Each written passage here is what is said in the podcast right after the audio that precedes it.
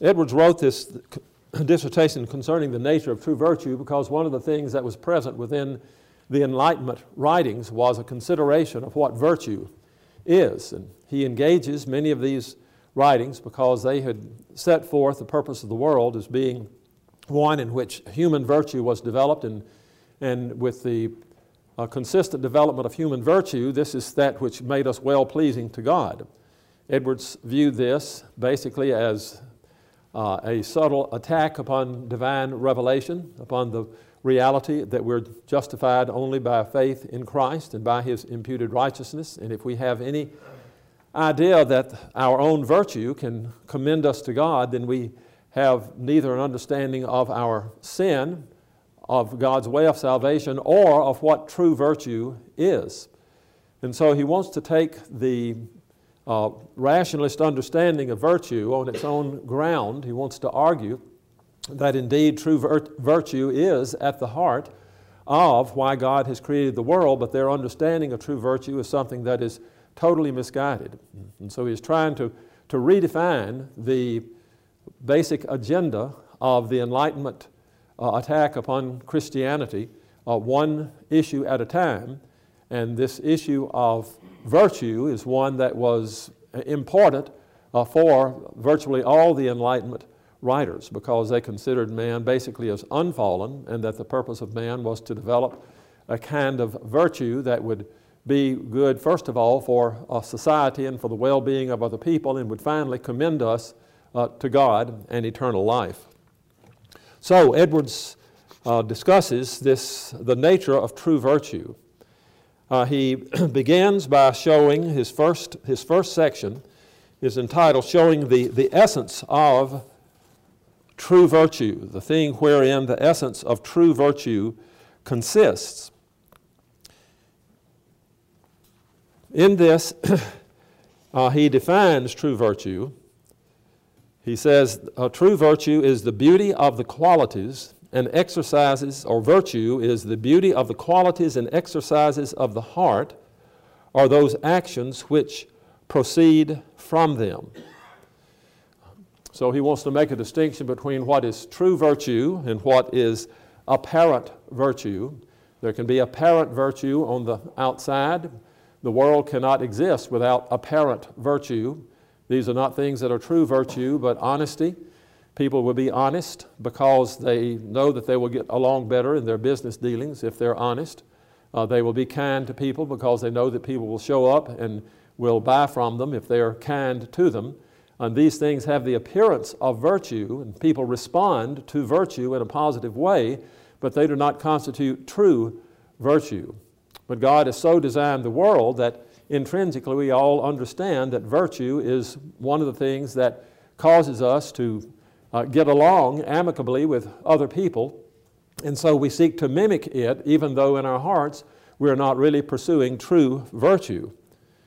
Then he makes a distinction not only between true virtue and apparent virtue, but between what he calls particular beauty and general beauty.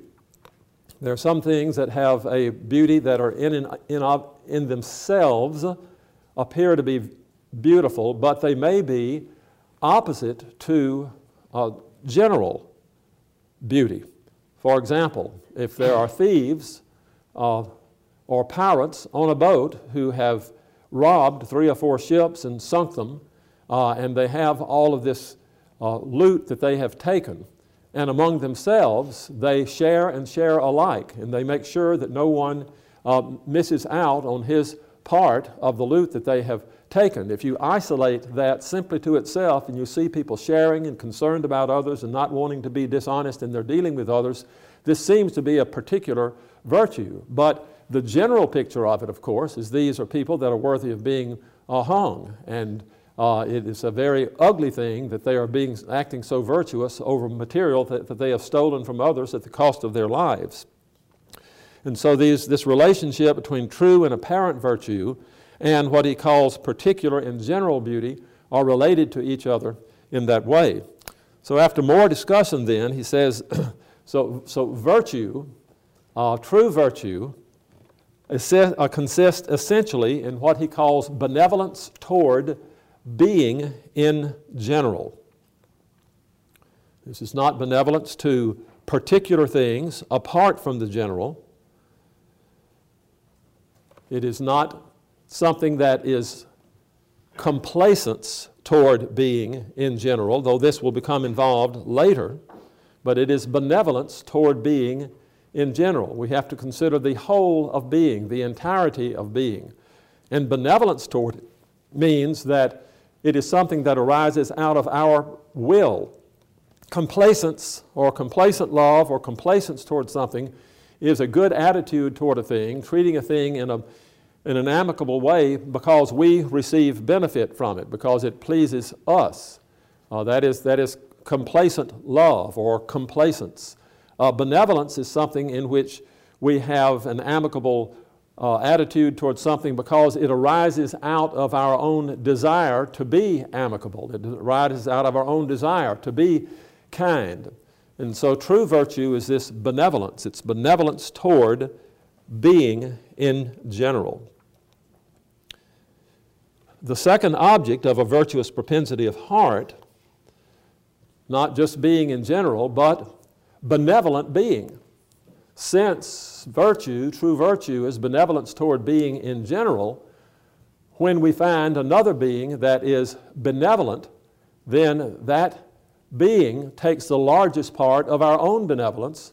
And in fact, that is the point at which eventually benevolence becomes complacence in a virtuous way. Another being which shares the same benevolence toward being in general. Now, he, he argues that this necessarily arises from pure benevolence to being in general. Uh, it is not impercept, it is not uh, benevolence toward being in general is, is, does not lack perception, it does not lack uh, critical acumen, uh, and benevolence toward being in general affirms and is, is increased by another being that we, see ha- that, ha- that we see has benevolence toward being in general. That encourages our own benevolence toward being uh, in, in general.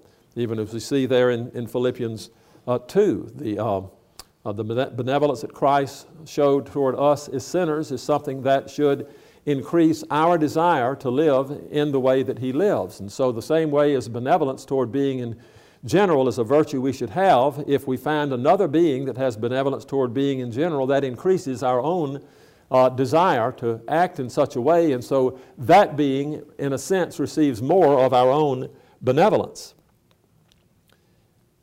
He says then that true moral or spiritual beauty consists in this secondary ground. That is, the secondary ground of, of, of having special benevolence toward another being that has benevolence toward being in general. And it is this secondary ground that begins to become complacent love. On this account, he says these acts are beautiful, they imply consent and union with being in general. Spiritual beauty is the primary ground of complacence. Love to oneself, in particular, might be a secondary ground of complacence, but this is the primary objective foundation of it. That is, a being that has benevolence toward being in general. So we move from benevolence toward being in general, a, a, an amicable uh, attitude toward all things that have being simply because of the uh, desire of our own hearts for the well being of all things. We find another being that has uh, benevolence toward being in general. This increases our own capacity for that and then this generates a, a love for that thing that uh, creates this, uh, we, this, this greater sense of well being in ourselves. That then becomes what is called complacence. Uh, we benefit from that, but we benefit from it in a virtuous way. It is not something in which our, ourselves are the primary concern, but it is that uh, love for a thing in which we find beauty in itself because it has benevolence toward being in general. So, just those two things, keep those two ideas in mind benevolence and complacence. True virtue is benevolence toward being in general. Uh, complacence then arises out of finding and having affection for another being that has benevolence toward being in general. So, the spiritual beauty, the spiritual beauty of another being that has benevolence toward being in general, is the primary ground of complacence. The primary objective foundation, that is, a being that has benevolence toward being in general. Now, the degree of amiableness, the degree of our sense of an amicable relationship toward this being is compounded by the quantity of that being and the quantity of the benevolence.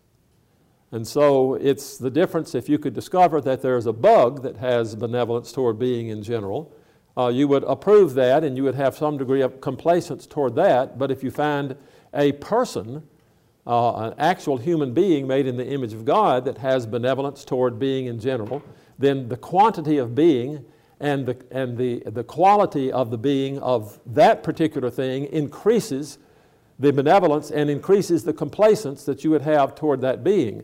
But if a being has all of being uh, and is the one who has who is the origin of all true benevolence, then that is the being that has demands the most of our own benevolence and the most of our complacence. And so, very early, uh, Jonathan Edwards sets the standard, and you, you can see that he's driving toward the idea that benevolence toward being in general, first of all, has God as its object. What he's trying to, to prove here is the validity of the command that true virtue consists in loving God with all of our heart, mind, soul, and strength.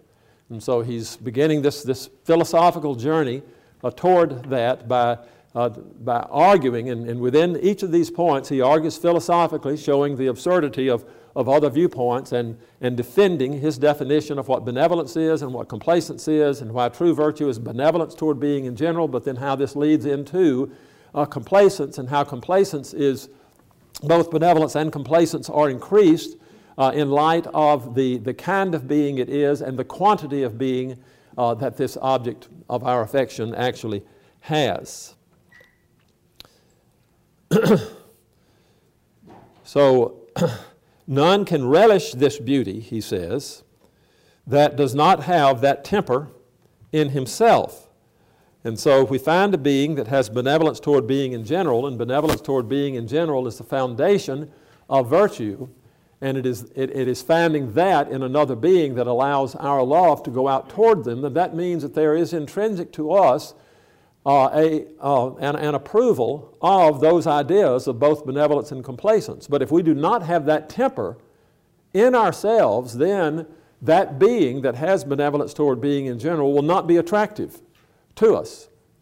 And so this is the, uh, he begins to, to move this toward those definitions of virtue that do not set forth a principle by which God becomes the final and, and most um, uh, clearly uh, rational object of our benevolence. And these systems, these enlightenment systems of virtue, did not. And so he's, at the same time that he's arguing philosophically, he is showing how there is an inadequacy and even a moral perversity in the arguments that stop short of saying God should be the final source of our affections. So none can relish this particular kind of beauty, that is, benevolence toward being in general, uh, and this kind of beauty that has such an infinite quantity of being. None can relish this that do not have that temper in himself. now, the second major portion, that's his demonstration of what the, what the essence of true virtue, uh, wherein the essence of true virtue consists, benevolence toward being in general. The second part, he sh- shows how that love, wherein true virtue consists, respects the divine being and created things.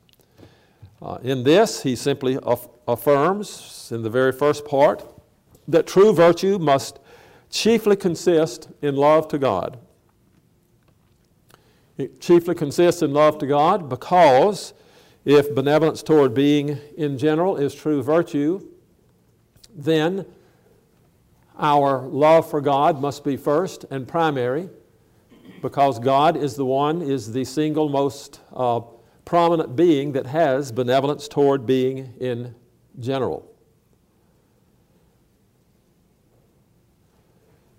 He has the greatest of being just from the standpoint of his infinite existence, from the standpoint of his, uh, his immanence. Everything about him, all being consists in him. In him we live and move and have our being. And of course, his argument that God is the only thing that genuine, genuinely and truly has being, he's the only one that is self existent, means that if we have benevolence toward being in general, that he will be the, the primary object of our benevolence. But then, if we look at benevolence toward being in general as becoming also complacence, we find in that being that has the most of being, we find him to be a virtuous being. We find that he has benevolence toward being in general, uh, then this is the, the second reason why our love for God must be primary. Not only a benevolence toward God, but a complacence toward Him because He is worthy of love. He is, does not have just being, but He has virtuous being. Therefore, God is infinitely the appropriate object of both benevolence and complacence.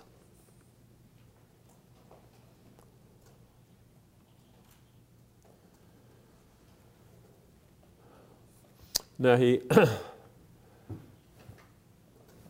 looks at this and he says, Is there anything that we can add to God by this? Is, is there any way that our approval of God uh, blesses him uh, in a sense that finite beings can be blessed by the approval that other people put on them. And he says, Well, no, that is not the case, but there are certain things that, are, that naturally follow from understanding that true virtue consists in benevolence and complacence toward this greatest and best of all beings. We cannot add to his happiness but we can look at him and realize that he is infinitely happy and we can rejoice in his happiness.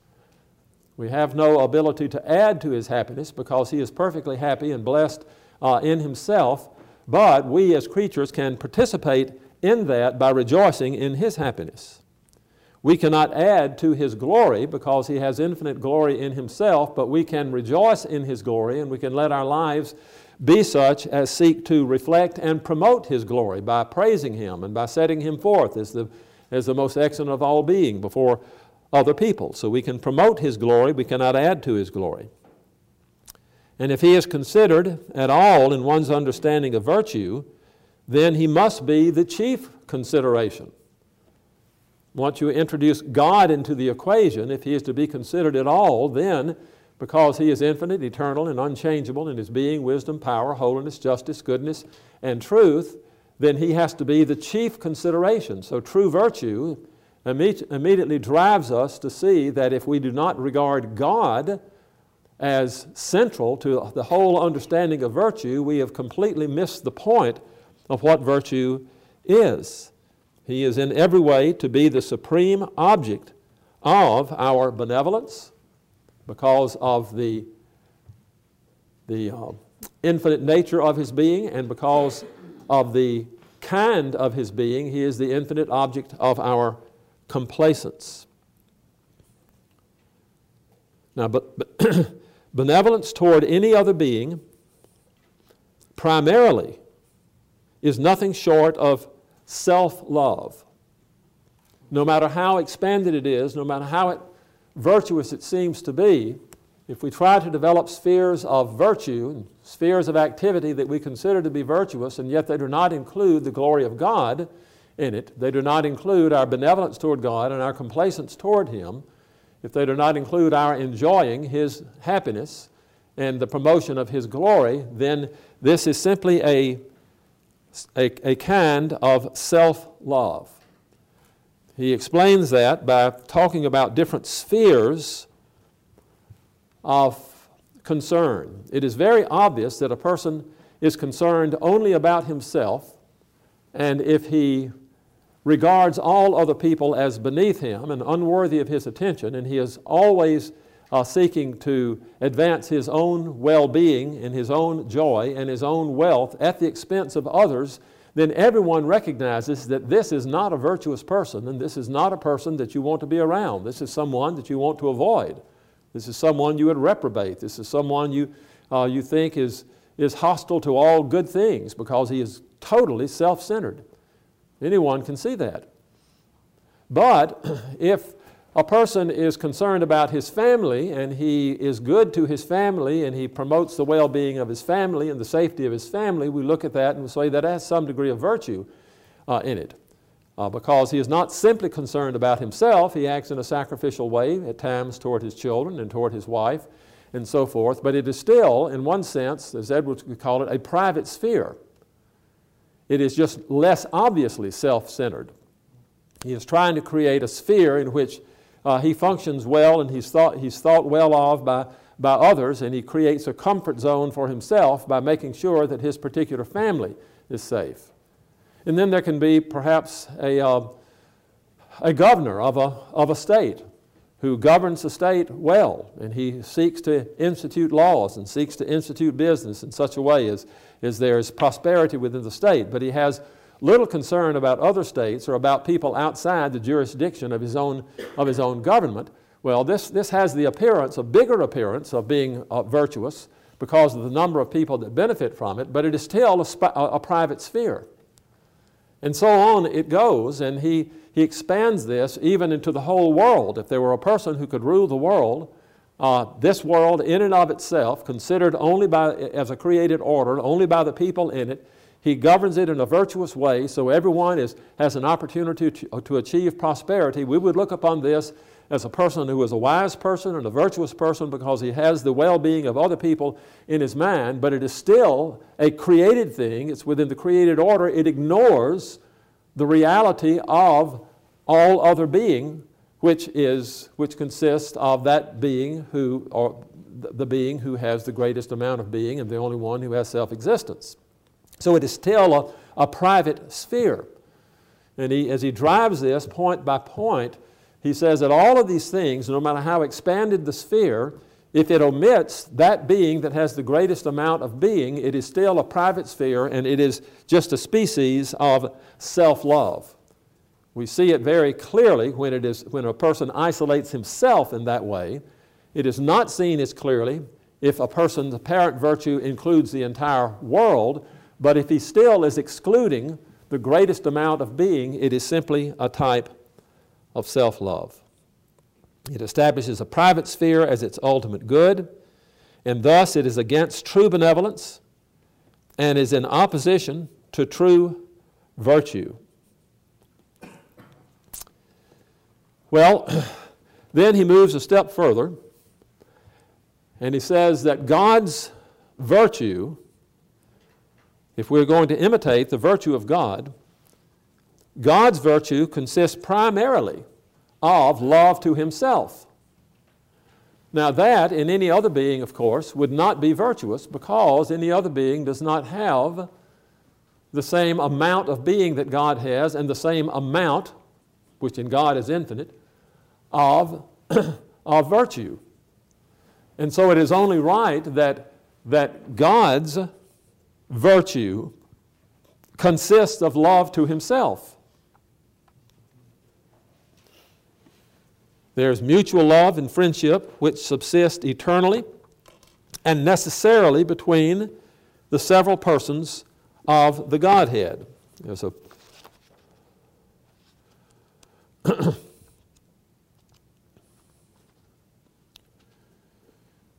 he says this on page 257 of your text, well, 256, the bottom, he says, From these things I think it is manifest that no affection limited to any private system, not dependent on nor subordinate to being in general, can be of the nature of true virtue. In this, whatever the private system be, let it be more or less extensive, consisting of a greater or smaller number of individuals, so long as it contains an infinitely little part of universal existence and so bears no proportion to the great, all comprehending system, and consequently that no affection whatsoever to any creature or any system of created being, which is not dependent upon nor subordinate to a propensity of union to the heart of God, the supreme and infinite being, can be of the nature of true virtue. From hence, also it is evident that the divine virtue, or the virtue of the divine mind, must consist primarily in love to himself or in the mutual love and friendship which subsist eternally and necessarily between the several persons in the Godhead, or that infinitely strong propensity there is in these divine persons one to another. There is no need of multiplying words to prove that it must be thus, on a supposition that virtue in its most essential nature consists in benevolent affection or propensity of heart towards being in general. And so, flowing out to particular beings in a greater or lesser degree according to the measure of existence and beauty which they possess of it. It will also follow from the foregoing things that God's goodness and love to created beings is derived from and subordinate to His love to Himself. And of course, in God, this is not a the kind of thing that we would look upon as a mere creature, but this is that which is rational. It is that which is necessary because He is the greatest and best of beings, and all of His virtues are infinite in their uh, perfections, and it is that which He must approve of, and He has approved of it for uh, eternity. Love to all other beings is subordinate to and derived from love to Himself. Virtuous love of one created thing to another consists in seeking the proper end of everything. That is the manifestation of the glory of God. So we can, we can see here that this, uh, his discussing the nature of true virtue becomes foundational for his discussion of the end for which God created the world. That is for the manifestation of his own glory. God could create it to, to no other end because True virtue consists in love to being in general. God is the only one that has true love to being in general. He is being in general. He has infinite love for Himself uh, because of His infinite perfections, and therefore He has created the world as a manifestation of His glory. And, and we act virtuously, not when we seek the well being of finite creatures in and of themselves, so that it's limited to a private sphere, but only when we seek to promote the glory of God among them and when we do things that we do for the glory of God. As, as Paul said, whether you eat, drink, or whatsoever you do, uh, do it to the glory of God. So the glory of God is the chief end uh, in everything. If something does not have the glory of God as its chief end, then it is a defective system. Now, he has set this forth and he has. Uh, argued it from what he thinks and what I, seems to me is a, a rational uh, standpoint, using many of the, the definitions that Enlightenment thinkers set forth, the ideas of virtue, and he has shown that they all fall short. And in the meantime, he has also developed a biblical doctrine of virtue and of the glory of God, and he has defined uh, what the purpose of all uh, creatures is. Then he has a discussion uh, concerning secondary and inferior kinds of beauty. And it says these secondary beauties are erroneously confounded with real virtue. So he has an expansion here of what it is like to, to have a private sphere and how a private sphere can appear to be something that is virtuous, it, it can appear to be something that is, that is lovely, and yet uh, it, in the end, it is uh, defective because it fails in its understanding that God should be the primary object of all of our affections. But these things appear to be beautiful because they, they mimic virtue, they mimic true virtue in some way. The secondary beauty consists in a mutual consent and agreement of different things in form, manner, quantity, and visible end or design. And Edward makes much of, of symmetry of proportion, of harmony, of regularity, of uniformity as characteristic of, of beauty. And within private spheres, you can see the development of these kinds of things. And he has, a, he has uh, some, of his, um, some of his miscellanies have to do with, with beauty. And he talks about the relationship of proportion and symmetry and how proportion and symmetry can become more and more complex. And the more complex it is, the more beautiful it is. But in very, very limited spheres. There are certain elements of it that are, uh, that are beautiful. If you want to draw a face, if you put You know, want to put uh, two eyes, and you put a nose symmetrically proportioned to where it's supposed to be, and a mouth where it's supposed to be, and in a general form uh, to the face. You look at it, and it, it's okay. Then you can draw one that has an eye up here, and an eye down here, and a mouth uh, going backwards uh, over here, and the, the nose stuck up in the forehead, and all of a sudden you realize that's, uh, that's kind of clever, but it's not beautiful because there's no proportion to it. And so, but the more the larger a thing is and the more complex the proportion, but still discernible, uh, then the greater beauty that it has. And so he begins to talk about the universe and the proportions of the universe and how the universe in itself is a reflection of the kind of symmetry and proportion that God approves. And then if we extend that in an infinite way, we understand how great things that are very complex in their total arrangement uh, if there is overall this kind of symmetry and proportion and interdependence of them, then we, we consider it something that is beautiful, and God is that way to an infinite degree. And so he, he calls uh, these, uh, this uh, beauty, he, call, he t- talks about cordial, a, a, beauty that is cordial and a beauty that is natural. A cordial beauty is primary, natural beauty is secondary. And so, observations of secondary beauty, which is the uh, physical beauty, the beauty that is uh, pleasing to us in a natural way. Secondary beauty is grateful to men as a law of nature, as an instinct, not that wherein beauty fundamentally lies.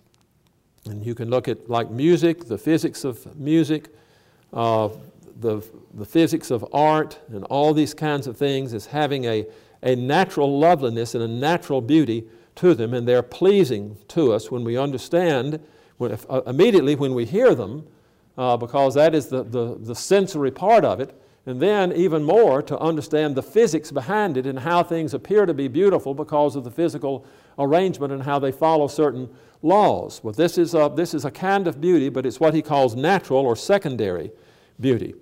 Secondary beauty is enjoyed more in greater and more important things uh, than in lesser and trivial things. And so uh, you may have secondary beauty in the way a piece of food tastes, and it's good for a while, and you like it, and it's uh, has the right blend of spices and so forth. That is something that we consider beautiful. Uh, but then, if there were something that uh, were much uh, greater than that in the accomplishment of, that a child has in playing in a recital and does a perfect uh, rendition of Rhapsody in Blue. Uh, that is still secondary beauty, but it has something that's more lasting. It's something that has uh, a greater appeal to the, to the mentality than the immediate appeal to the taste buds. And so that kind of secondary beauty has a, a greater sense of, of pleasure uh, in it. Also, requisite is some relation or connection of the things, thus agreeing one with another. And so he looks at secondary beauty. He talks about beauty of the social order, the beauty of human wisdom, and the beauty of justice in a society. And all of these things can be more and more complex, more and more expansive, but if in an isolated sphere, they simply, they're secondary beauty, they're natural beauty. The approval of such secondary beauty considered simply and by itself, has nothing of the nature of true virtue. But again, it, it mimics true virtue because of the principles according to which it operates that are, are uh, necessarily pleasing to people who are made in the image of God. Then he has a section of dealing with self love and its various influences to cause love to others. We can appear to love others because of self love. And he gives several different examples of that. He gives two understandings of the concept of self love. One is a, uh, a man's love of his own happiness. Uh, then, self love, of course, can be with respect to his private interest. He loves to be loved, he hates to be hated. Sometimes the disapproval of men is hated more than death. What would we feel if we were universally hated and despised? We've heard of people who were involved in scandals. When the Enron uh, revelation came about the scandal of, of of um, money and embezzlement of money. There was at least one person that committed suicide because he realized he was going to be hated and despised uh, by people because of his dishonesty, and it, it, he preferred death uh, to the uh, self abnegation of living among people who suspected him and knew of his, his dishonesty.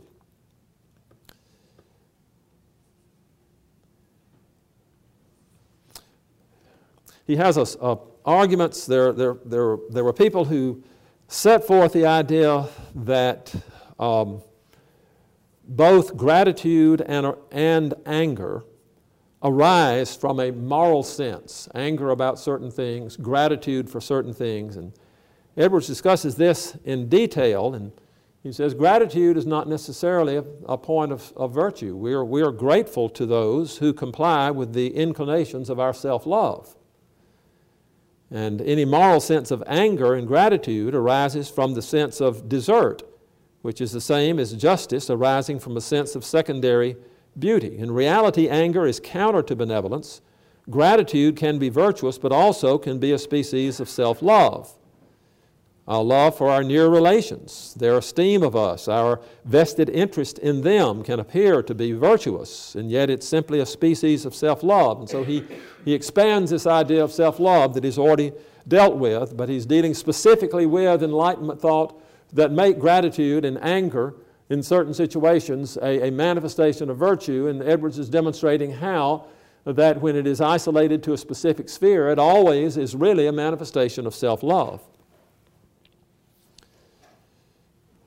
Then he deals with the issue of natural conscience and the moral sense, a disposition in man to be uneasy in a conscientious, in a consciousness of being inconsistent with himself and, as it were, against himself in his own actions. So, conscience can operate in a way that is simply a species of self love. He will appear to be, to others, inconsistent with himself. Conscience may approve or disapprove of actions based on how we would feel if such and such things were done to us. To dislike or like a thing because it is either a contradiction or a union, of a, or a union with ourselves is quite another thing. Uh, that is, to like or dislike because we are united with being in general, primary beauty of true virtue and of the odiousness of sin. This is private virtue versus public virtue, a natural principle versus a divine principle. Uh, this disposition uh, can be mimicked as self love, but it is similar to those things that have to do with, with, uh, some, uh, with displeasure toward sin and pleasure toward those who love God and are consistent with His revealed will. There are two things that operate in natural conscience that appear to be virtue, virtuous in that disposition to approve or, dispro- uh, or disapprove the moral treatment which passes between us and others, from a determination of the mind to be easy or uneasy, in a consciousness of our being consistent or inconsistent with ourselves. So, natural conscience can operate in, in relationship to others and appear to be a virtuous thing, but it really has to do with our, our perception of our, ourselves as being consistent or inconsistent. I think all of, all of you have experienced that. I know I experienced it many times. I begin to, uh, when I'm considering a particular course of action, whether to do something or not to do something, one of the first things that comes into my mind will, will, this, will this appear to be inconsistent with principles that I've enunciated in the past? My first impulse, many times, is, is not whether it's right or wrong, considered in the glory of God, no matter what it costs me, but whether or not I appear to be inconsistent and whether I offend others in doing uh, what, uh, what I'm doing. And so that uh, Edward's description of that was very uh, gripping uh, to me uh, realizing how we need to consider long and hard our, our motivations about why we take certain actions in and make public stances. A second thing he says about natural conscience is the sense of desert, which was before spoken of. Uh, natural conscience may even approve of love to God and love to being in general, but not taste its primary and essential being. The full manifestation is at the judgment, as far as, Rome, in, in, as stated in Romans 3 19. He discusses then of particular inst- instincts of nature which may resemble a virtue. He talks about natural affection. He talks about pity that we can have within certain fears. These, these are these things in and of themselves are part of true virtue, but they can be manifest in a private sphere in a way that is not true virtue. And people, there were Enlightenment thinkers that talked about the, the uh, expressions of natural affection, the expressions of pity toward those who are in misery, uh, as of the nature of true virtue. He gives reasons why these things have been mistaken for true virtue. They belong to the general nature of virtue, but self love is not mistaken for this, as he's already demonstrated. Some resemble virtue both in the primary ground, that is benevolence, and the secondary ground, that is complacence, approbation of something that appears to be virtuous. They have negative moral goodness, that is, the absence of true moral evil in them, and so they're considered to be virtuous because they avoid uh, moral uh, turpitude and they have the same effect of true virtue. That is, they create order, they create benevolence uh, toward other finite beings, they restrain vice. And uh, Edwards argues that God Himself has established this as a means by which society will prosper. To the degree that it mimics true virtue, society will prosper, and, and this will be uh, what we call uh, good for, the, for human flourishing.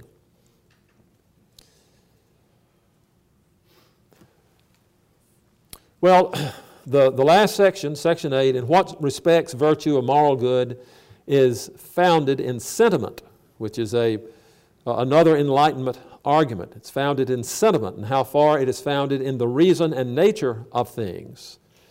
Uh, he believes that it is in both, that, that sentiment is something that han, can do the in, is, is the internal propensity we have in the concept of sentiment, that is the immediate sense of the beautiful given by God, he argues for, for realism, that this is something that is given us. There's the medieval concepts of reality. One was realism, which would be set forth by someone like Anselm. Another would be nominalism, that would be set forth by someone like William of Ockham, a nominalism just says that virtues do not have any existence in and of themselves. They do not have an absolute standard, but they're merely names that we give to things. Whereas realism says these are real, that there are the very order of things says that there is an, uh, an, an actual uh, ideal and virtue of love and uh, a virtue of patience and a virtue of goodness. These have real existence and that that we have those things to the degree that we actually copy and we reflect those things that are, that are present uh, in, in reality. And he says that, that sentiment, sometimes sentiment can be mere uh, emotionalism, but sentiment is that, uh, that, that, that, kind of, of um, guard that God has placed with, within us that in our fallen nature we, we, go against. This is why our conscience is said to be, to be seared. Uh, it is said that though we know those that do such things are worthy of the judgment of God, nevertheless they not only do them, but they have pleasure in those that do them. And so Paul assumes that there is a, a real virtue that is present in the sentiment, present in the conscience of people, but our fallenness always makes us violate it for the good of a private sphere, not for the glory of God. And so he says that God gives what is in agreement with being in general. God gives what is in accord with his own temper and nature. Only in this way can creatures agree with each other, and only in this way can they love their own uh, happiness, because God loves his own happiness. And so there is this aspect of, of sentiment that is uh, in which true virtue can be grounded. And so this is what is, would be later called uh, a natural ability. There is within our nature those things that have to do with sentiment in which certain aspects of virtue could be set forth, but there is a moral inability to express them in the way in which they exist in absolute form because of the perversity of heart. But they, they do exist in sentiment. Also, they exist in the moral sense. The moral sense must agree with the nature of things must approve the uniformity and natural agreement of things, that there must be good, evil, right, and wrong, that these are not altogether unfixed and arbitrary use of words.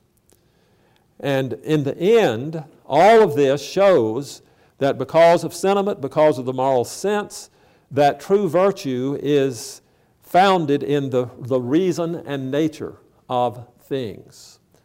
Uh, and he argues that that is something that is put in the world only by uh, the created order. God cannot create something that does not reflect uh, his, uh, his uh, being and does not reflect his own virtue. And that is uh, the reason that everyone should know from the things that exist and from their own conscience something of the character and the, the nature of God.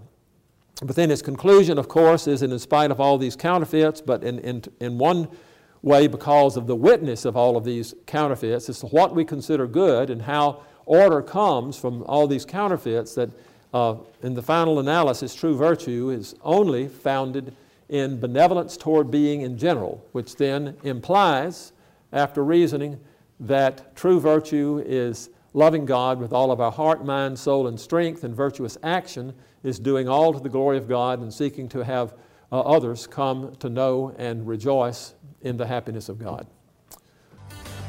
Thank you for listening to the weekly discourse.